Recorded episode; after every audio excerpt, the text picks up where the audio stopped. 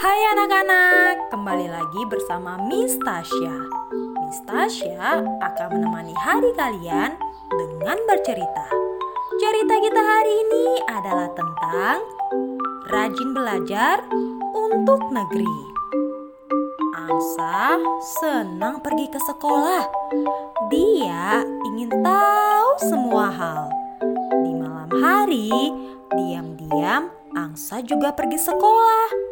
Dia belajar di perpustakaan. Angsa suka membaca banyak buku. Angsa bercita-cita menjadi ilmuwan.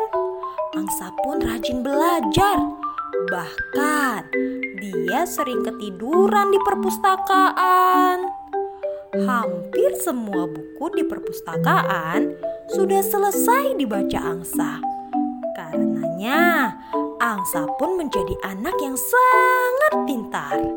Setelah dewasa, cita-cita Angsa pun terwujud. Angsa menjadi ilmuwan yang sangat hebat. Dia mengharumkan nama negerinya. Angsa bahagia telah berhasil memberikan ilmu untuk negerinya. Nah, anak-anak, cerita kita ini kita mendapatkan pesan yang bagus ya, yaitu mengajak kita untuk selalu rajin belajar dan meningkatkan prestasi. Sebab seseorang yang berprestasi akan membawa nama baik diri sendiri, lingkungan tempat tinggal, serta bangsa dan negara kita, yaitu negara Indonesia. Karena tidak menutup kemungkinan Indonesia dapat bersaing bahkan tidak kalah dengan bangsa lain loh.